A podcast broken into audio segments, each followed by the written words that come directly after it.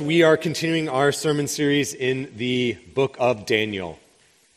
This morning we find ourselves in chapter 10. We're going to be looking at the entire uh, chapter. So if you will, turn to ta- chapter 10. If you need a Bible, raise your hand. Someone would love to bring you a Bible.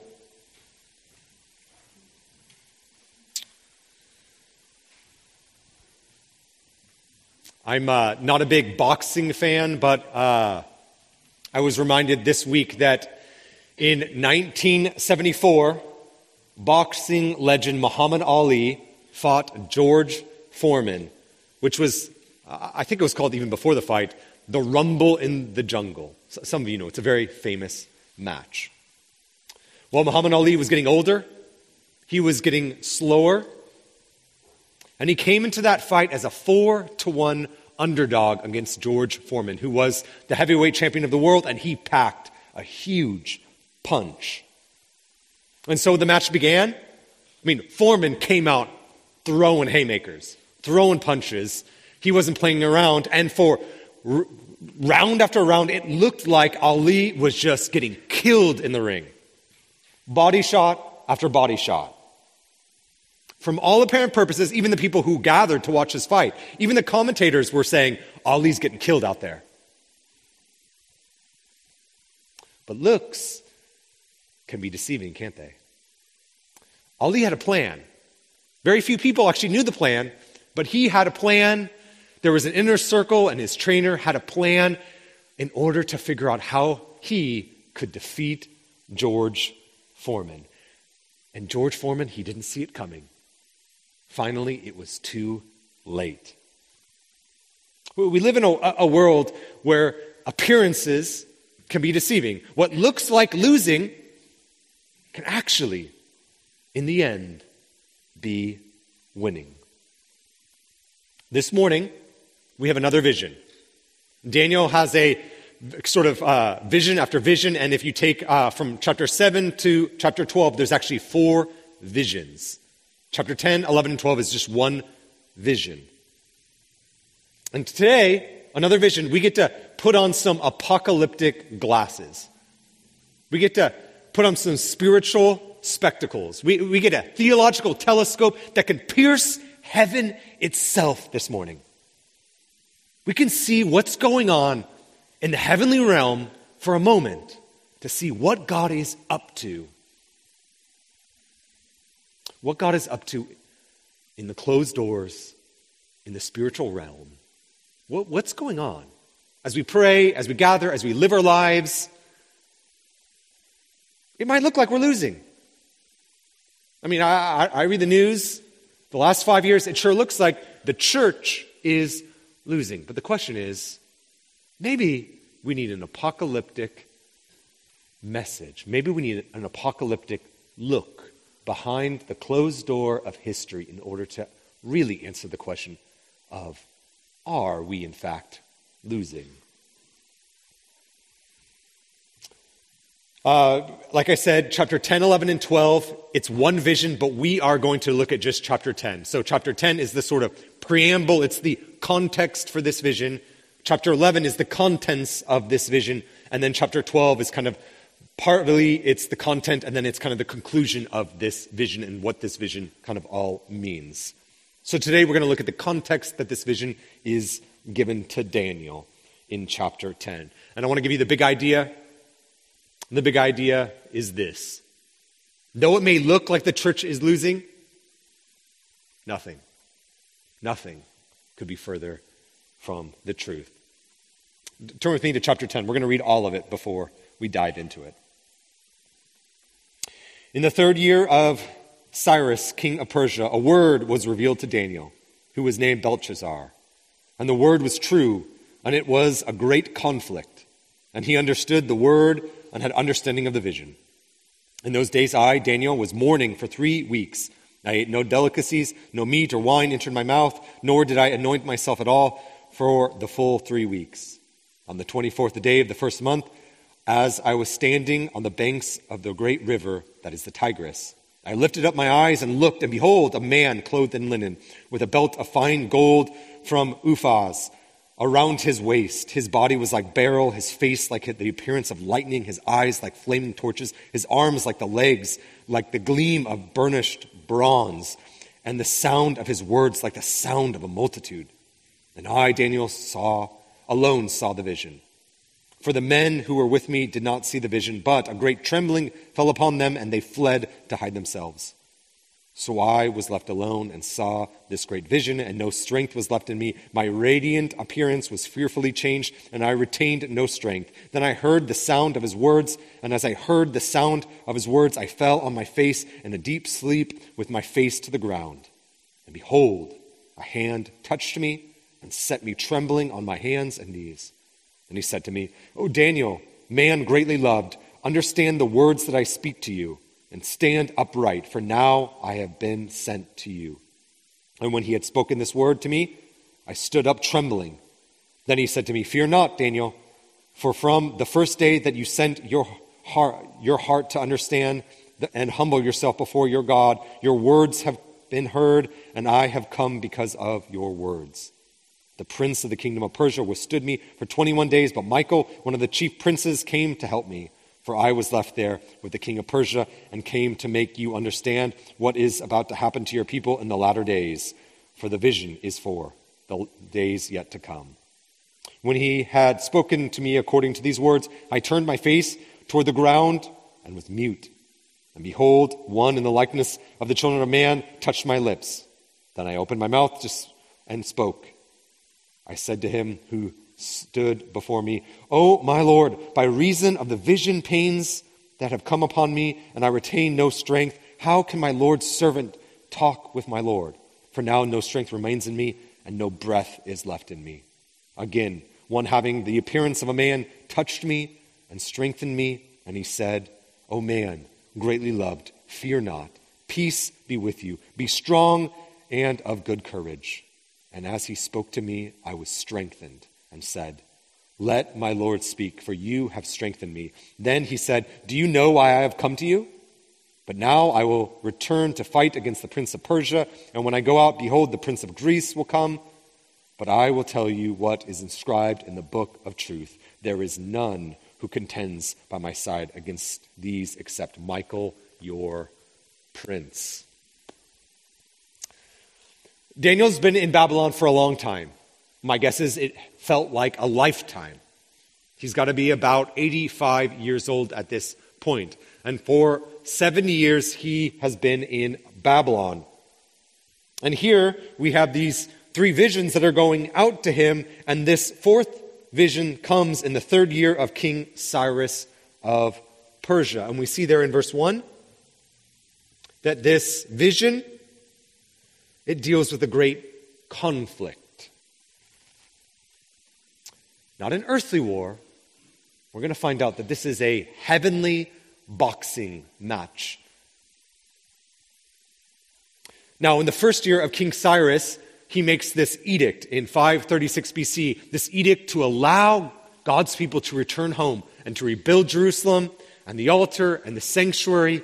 And so now we're in the third year, two years after that edict went out. If you, if you go to Ezra 1, it's sort of the companion to this. If you go to Ezra 1, we read that edict going out, and we read about this caravan, this, this great caravan going out from Babylon, well, now Persia, and going out back to Jerusalem. And it's, it truly is amazing. We read there in Ezra 1 that 42,360 men, women, and children go home. With them, 2,000 male and female singers, 281 horses and mules, 435 camels, and check this out 6,270 donkeys. God's people, I think, like the Sorghum fries, just like their donkeys, right? I don't know. Now, don't, don't sort of miss the point, right? Just think about it. God's people, they go to Babylon with nothing. And look at all they have now. I mean, God prospered God's people even in exile, even in captivity. But Daniel doesn't go. When the edict goes and the great caravan goes out, Daniel doesn't go with them. Now, Your guess is as good as mine. Maybe it's his age. I mean, 85 years old, traveling back to Jerusalem. That's, that's a hard travel. Or, or maybe he's thinking, I mean, he's got a great job, right? I mean, he's got an important job in the government. Maybe he's thinking, I would be more useful to God's people if I stayed here and worked in the government of Persia under the king. I, I don't know, but for whatever reason, he's there. And he, he, in his initial excitement as God people are going, he's hearing back in Persia reports coming back about what's going on. And what started with initial excitement, well, begins with more and more disappointment as he realizes that rebuilding Jerusalem, rebuilding the walls, rebuilding the city, rebuilding the sanctuary is complicated. Ezra 4, we read this The people of the land discouraged the people of Judah and made them afraid to build. There was a lot of pushback, a lot of trouble. Cyrus himself, the king, he's bankrolling this whole thing. And yet, they understand that mo money, mo problems, right? So eventually, word comes back to Daniel about this, and he's discouraged. And so we see here that in verse 3, or in verse 2, in those days, Daniel, he's mourning. And he's mourning for three weeks. Verse 4 tells us that it's the 24th day of the first month, which is the, the season of Passover.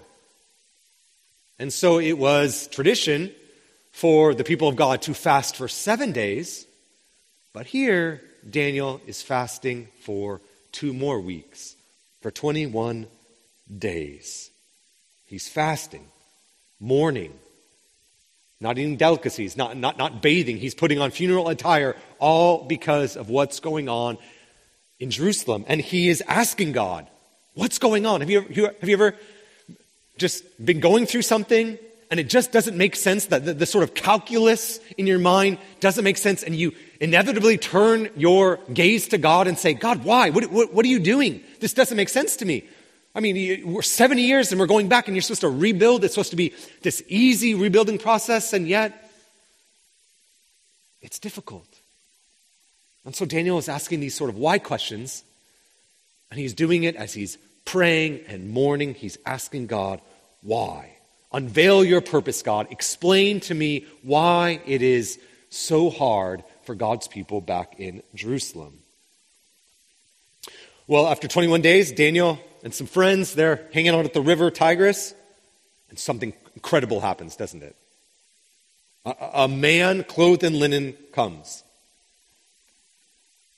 He's got a belt of gold a body like beryl, that's like a yellow gemstone. He has face like lightning, eyes like fire, arms and legs that, that are made of bronze. Like, have you ever seen uh, light hit copper? It's blinding. That, that's, that's the kind of imagery going on here. And this man comes, and, and everything about it symbolically is pointing to, to how bright this man is. From his eyes, from even his mouth, everything about him is explaining how bright he is, how powerful he is, his authority, his holiness. Now, there is some debate on who this character is, but I think it's clear that this is a heavenly being. This is an angel. And he comes. He comes to Daniel. And at this moment, their friends, and I don't know if you've ever experienced this, um, you're walking somewhere and you can't see anything, you don't hear anything, but you just you just get goosebumps and you get creeped out and you're like, I got to get out of here. You, ever experienced that? that? that? That's Daniel's friends. They're, they don't see anything, they don't hear anything, but they just get the jeebies and they're like, we're out. And so there's Daniel alone. He alone sees this man, and he's weak. I mean, this description all the way through chapter 10, over and over again, is pointing out Daniel's weakness. He has little strength. He's terrified. Now, he's been fasting for 21 days, so that's part of it. But then he sees this man, this bright man, and he's terrified. He is, I think, in a metaphorical sense, he is scared to death. And then it says, and the, the language is that he, he, he falls into a deep sleep. Daniel sees this character and he faints. That's the imagery going on here. Then we get to verse 10. This heavenly being moves towards Daniel and he does something. He touches. Uh, Daniel has been touched by an angel, hasn't he? Because this angel needs Daniel to do something. He needs Daniel to see something. He needs Daniel to understand something. So he tells Daniel, Get on your feet. Verse 11 Daniel, greatly loved, pay attention to the words that I am going to speak to you. Stand on your feet, for I have now been sent to you. So God sent this angel to Daniel. God heard the prayers of Daniel. And this message is so important to Daniel. It's so important to God's people. It's so important to us that this angel needs to get Daniel's attention and says, Stand alert, stand up, face me. I have to communicate something so that you can communicate it to God's people. And so Daniel stands up, but he's still described as his like knees are shaking, his knees are knocking, but he's standing. The angel, we see this theme repeated over and over again, reassures Daniel, it's okay. I'm not going to kill you. It's okay. Don't fear.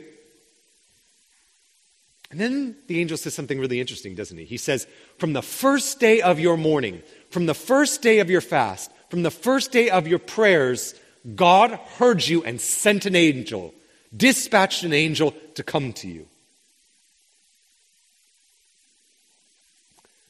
Interesting. Now, why did it take this angel so long to get to Daniel?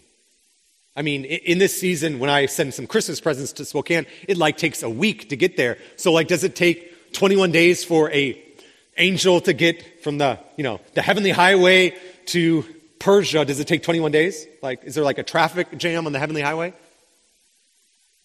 Or did this angel get distracted? Does he have like heavenly ADD and, you know, whatever? Verse 13 tells us, doesn't it? But the prince of the kingdom of Persia opposed me, that's this angelic messenger, opposed me 21 days. So Michael, uh, the chief prince, came to help me. And I left him there with the prince of the kingdom of Persia and have come to help you understand what is to happen to your people in the end of days. So, if you might remember in these earlier visions, particularly chapter 7, the, there was this vision of these beasts rising from the sea. And all these beasts that are rising from the sea represent different kingdoms that are going to rise and fall.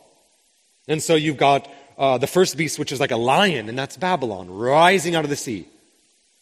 And then you got this second beast, this, this beast that is a bear, and it's rising out of the sea, and that is Persia. Evidently, what we learned in chapter 7 is that God is sovereignly over all of these kingdoms, but here we learn that even behind these kingdoms, Babylon, Persia, Greece, behind them, these human kingdoms are heavenly beings. Behind the affairs of man, behind the affairs of kingdoms, are angelic and demonic forces behind the events taking place in history in real time are spiritual realities going on. A spiritual battle between the army of Satan and the army of God. So here we get this glimpse, this great glimpse of something that none of us can see. That behind kingdoms, behind the, these things that are going on, you know, first Babylon, then Persia, then Greece is going to come, then Rome, behind all of it are realities, spiritual realities, in which, well, demonic forces are in conflict with angelic forces. You see, at Daniel's prayer, prayer for understanding, prayer for an understanding of what God was doing in the midst of everything, an angel is dispatched, but what does the kind of the army of Satan do? It opposes that angelic being because it wants to discourage Daniel. And so Michael comes to its aid, and after a battle, finally, after 21 days, this angel arrives to Daniel to encourage him and explain what's going on. Do, do, you see now why, back in verse 1, Daniel talks about and says that this word that came to me, this vision, it was a great conflict, or translation, a great war? That's what this vision is about.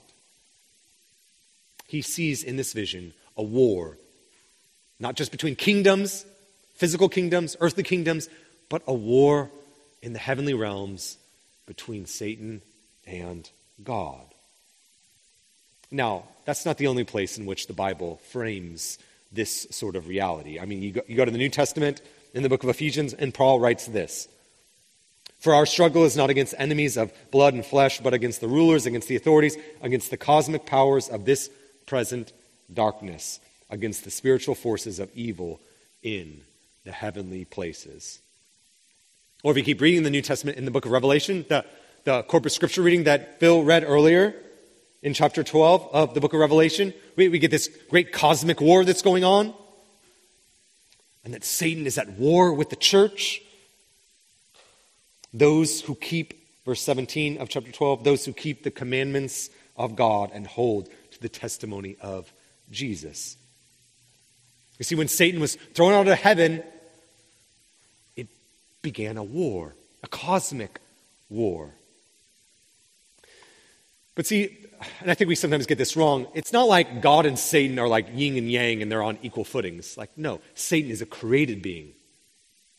And so from the start, Satan knew if I'm going to attack God, the best place, the most strategic place, is to attack his people. That's how the story in the Bible begins, doesn't it? Adam and Eve are there, and what does Satan do? He comes in the form of a serpent to tempt God's people to disobedience. Satan is hell bent on deceiving the nations and deceiving and discouraging God's people. He was in Daniel, and he will be until his dying breath. Well, this heavenly messenger, the message finally comes. It's too important, so we read there in verse 14 that he has come to help Daniel to understand what is going to happen at the end of days. Now, what are these end of days? Well, I'm going to punt until in two weeks because that's what chapter 11 and 12 are about. We're going to see that later. Well, at this, Daniel is freaked out again. He's undone. He falls once again to his face in silence and a, a, a, second time, and it's going to be three times total, the angel once again moves to him and he touches his lips now because Daniel needs to speak. He touches his lips, but Daniel says in verse 16 and 17, basically, you can look at it. He just once again explains, I'm weak. I have no power. Actually, he uses a phrase that is normally and almost always used to describe the pain of birthing a child. Now, I'm told a man should never describe his pain and describe it in a way that is similar to birthing a child. I tried it once, it didn't go well for me. But Daniel does, so let's give him a pass, all right? He describes he's in so much anguish, so much pain, that it's as if the wind has been knocked out of him. And so, one final time, as, as Daniel once again is kind of falling prostrate, the angel touches Daniel. But here, notice, he's not told to stand. And this third time, he's not told to speak. Daniel's given something. Daniel's weak. Daniel's afraid. Daniel is feeling his frailties.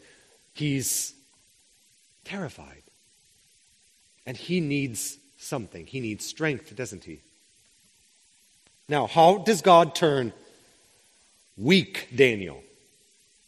How does he turn terrified Daniel into strong, courageous Daniel in one of those dare to be Daniel moments? Like, how does that happen? Look there at verse 19. Oh man, the angel speaks. God speaks through the mouth of this angel. Verse 19, O man, greatly loved, fear not. Peace be with you. Be strong and of good courage. And as he spoke to me, I was strengthened.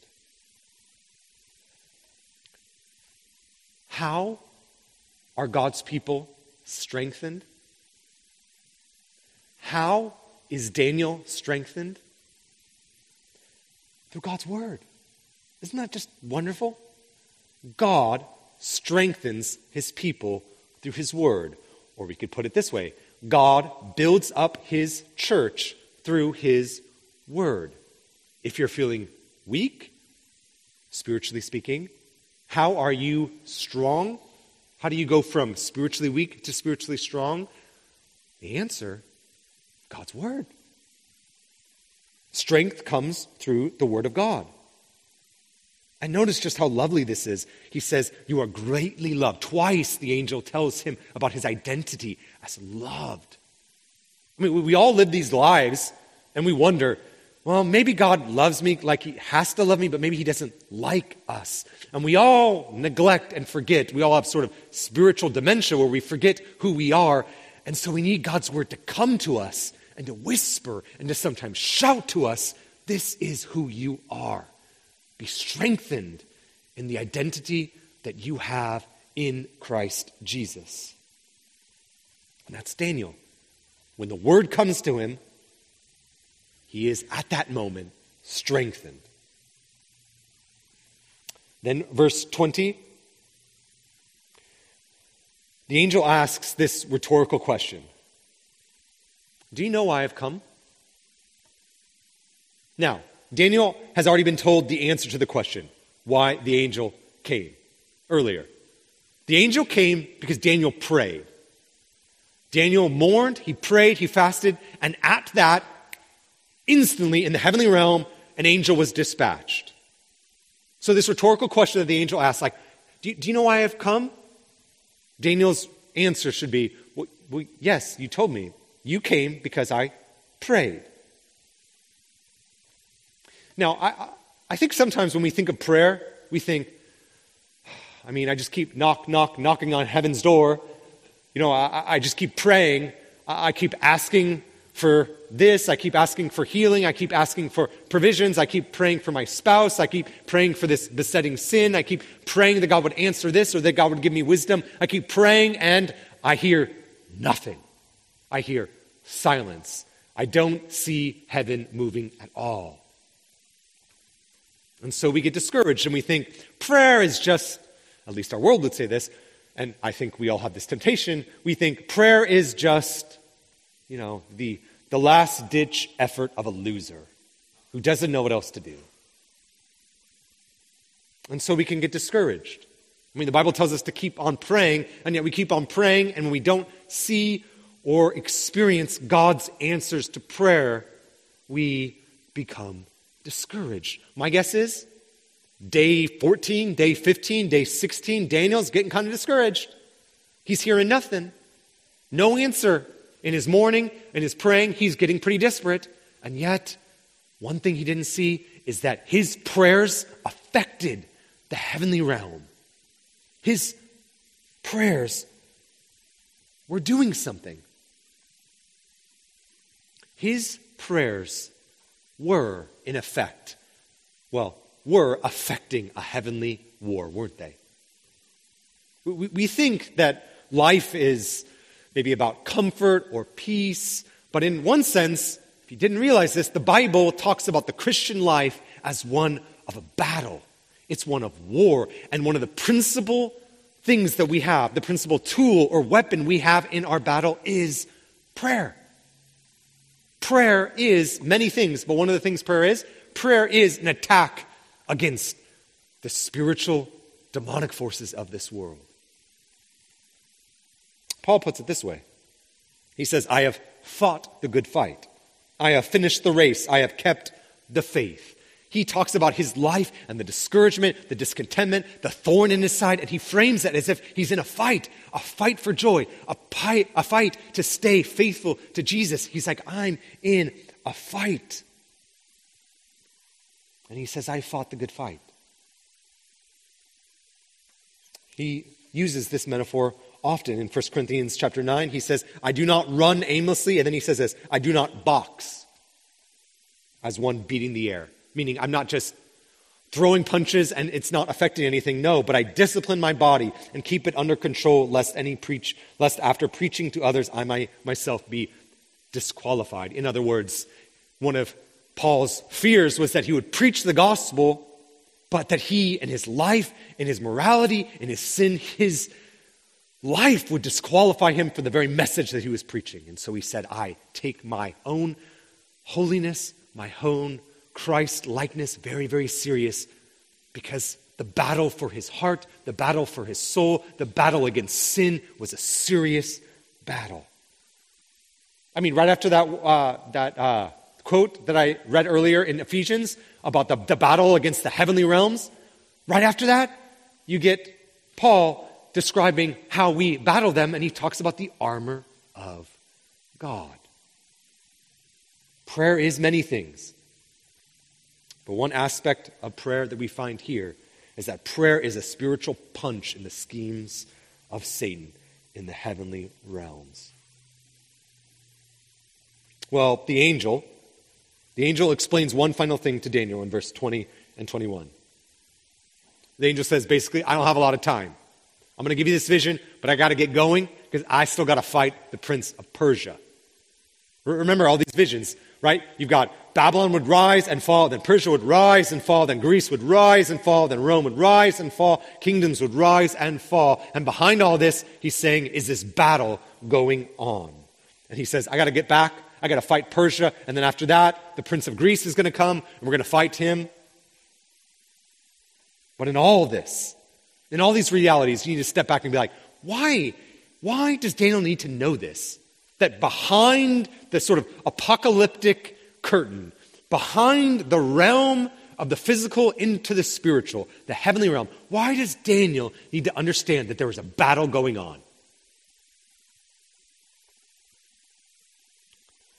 Daniel thinks he's losing, doesn't he? He thinks God's people are losing.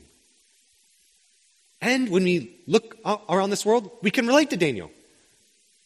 There are times in which it just feels like we're losing in little ways and in big ways, in cultural ways and in personal ways. Whether that's the sin in our life, whether that's broken down relationships, whether that's cultural, it can look like we're losing and that God, in one sense, is on the wrong side of history. And so here Daniel gets this vision of Michael and this angel beating the per- prince of Persia and that Greece is going to come, they're going to beat him too.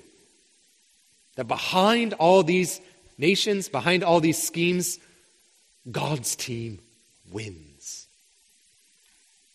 And there is this, this wonderful irony, which is what looks like losing in earthly terms. When you put on glasses like I have, and you just look out in the world, it looks like losing, but there's this subtle gospel irony going on that what looks like losing is, in fact, behind closed doors, God's calculus for winning. It looked like Babylon had beaten God's people, didn't it? It would look like Persia had beaten God's people. When Greece comes and all of the shenanigans that come play come, it looks like Greece has defeated God's people. And then Rome comes Oh, it sure looks like Rome had defeated God's people. Herod comes on the scene. Sure looks like Herod's going to defeat the messianic seed when he tries to take out all of the male children. And then you've got Satan himself. It looks like Satan is going to win. It looks like Judas is going to defeat Jesus when he deceives Jesus and betrays Jesus. It looks like Pilate wins. I mean, just think of all the people that it looks like they have won. And yet, there is a reverse, isn't it? Even when Jesus dies on a cross, it looks like, from an earthly perspective, that God's people, once and for all, have finally lost. And yet, Colossians 2 reminds us of this that Christ has disarmed the rulers and authorities and put them to open shame by triumphing over them. So, Satan, the demonic forces, they think they've got Jesus. They think they've shamed Jesus. When Jesus is stripped and mocked, shamed publicly, when he, you know, they, they, they shamefully put, This is the King of the Jews. They think they've mocked Jesus. They think they've disarmed God's Son. They think they've finally shamed Jesus to the extent that they've won. And here's the lovely irony of heaven that by his death, Jesus had shamed them. Jesus had robbed the principalities, the heavenly realm. Jesus, by his own death, shames Satan. Satan, all the way, says, I have this kingdom, this kingdom of darkness, and I have all these subjects. And Jesus, by his death, robs Satan of his citizens and takes them and transfers them from the kingdom of darkness to the kingdom of his beloved Son. Jesus takes what looks like shame and he turns it into triumph. That's what Jesus is doing. And that's what Daniel is seeing. What looks like losing to him is, in fact, when you look from heaven's perspective, it's winning. Sometimes losing is, in fact, winning. Just ask Jesus, who won by dying. Just ask George Foreman. 1974, Ali's in trouble. He's hanging on the rope, and round after round after round, it looks like Muhammad Ali is going to lose. But Foreman didn't know that every punch that George Foreman hit, because he was holding on to and leaning his weight on the rope, it was transferring some of that energy of the punch into the ropes. He was tiring out George Foreman. You see, Ali knew he couldn't go toe to toe with Foreman, he couldn't go punch to punch. So he had to tire him out.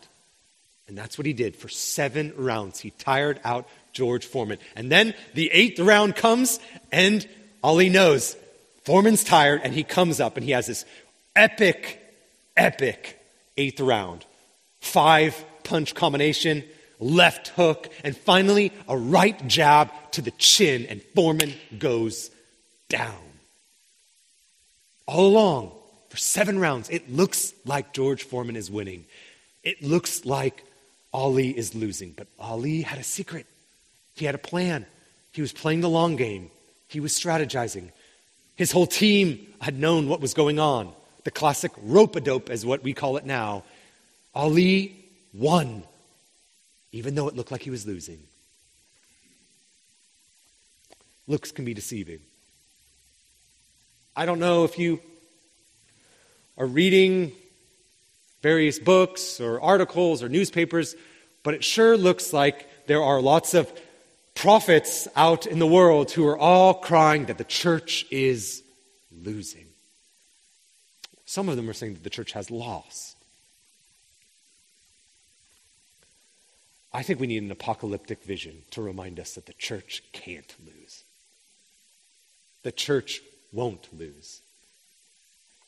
That the angelic hosts that have aligned themselves with Satan, those demons and Satan himself, they can discourage, they can do harm. I'm not denying that.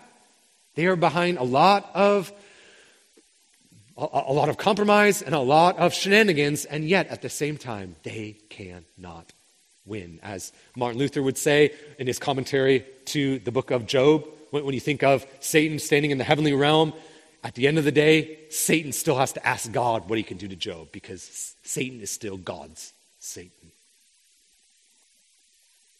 There's a lot going on. It might look like we're losing. It might look like we were taking a step back, but sometimes, sometimes you have to advance to the rear in order to militarily advance and win and have victory. We've won. When Christ was on his, when he was ministering, when he was talking about his crucifixion, he says, I've seen Satan fall. Satan has fallen. In Christ, we've won. The battle still rages on. And yet, in Christ, we won. So, let me just encourage us in closing. Keep praying. Keep knock, knock, knocking on heaven's door. Know that your prayers actually do things. And maybe, and often, if your prayers are anything like mine, sometimes God says no. But that's God still answering, isn't it? Because God has a great purpose for his church, a great end. He is sovereign over kings and kingdoms and even over the demonic forces that wield their influence in those places. And your prayers, they do things, they affect things. At the prayer of Daniel, an angel was dispatched. What can our prayers accomplish? As we pray for this area, as we pray that, that the gospel would go forth, that the kingdom would come here in Puyallup and Bonney Lake and Tacoma and Graham and Spanaway and Orting, as we pray that this would happen, we are on the winning side. We are on the winning side. And Daniel, in his mourning, in his wondering what's going on, he gets to understand for a moment as the apocalyptic curtain is drawn back, he gets to see that at the end of the day, God's people will win. Even the demonic forces can't touch the de- heavenly forces that God has dispatched. So be encouraged. At the end of the day, even if it looks like temporarily we're losing, or even if it looks like you're losing a, a battle with your sin for a moment, if you are in Christ, in the end, you win. So if you need strength, find strength the way Daniel found strength. Read God's word, pray God's word, hear God's word, study God's word. It is the means of building us up, strengthening us in this life as we battle our sin until Christ calls us home. Let's pray. God, we. Um,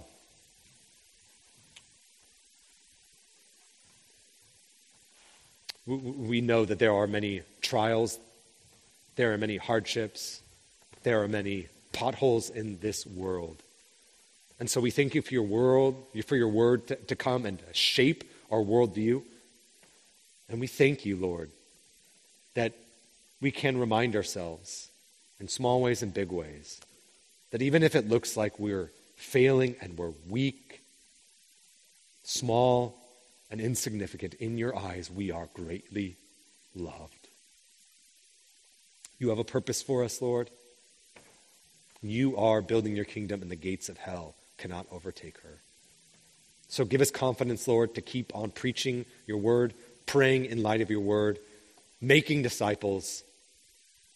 Lord, you are bringing your kingdom.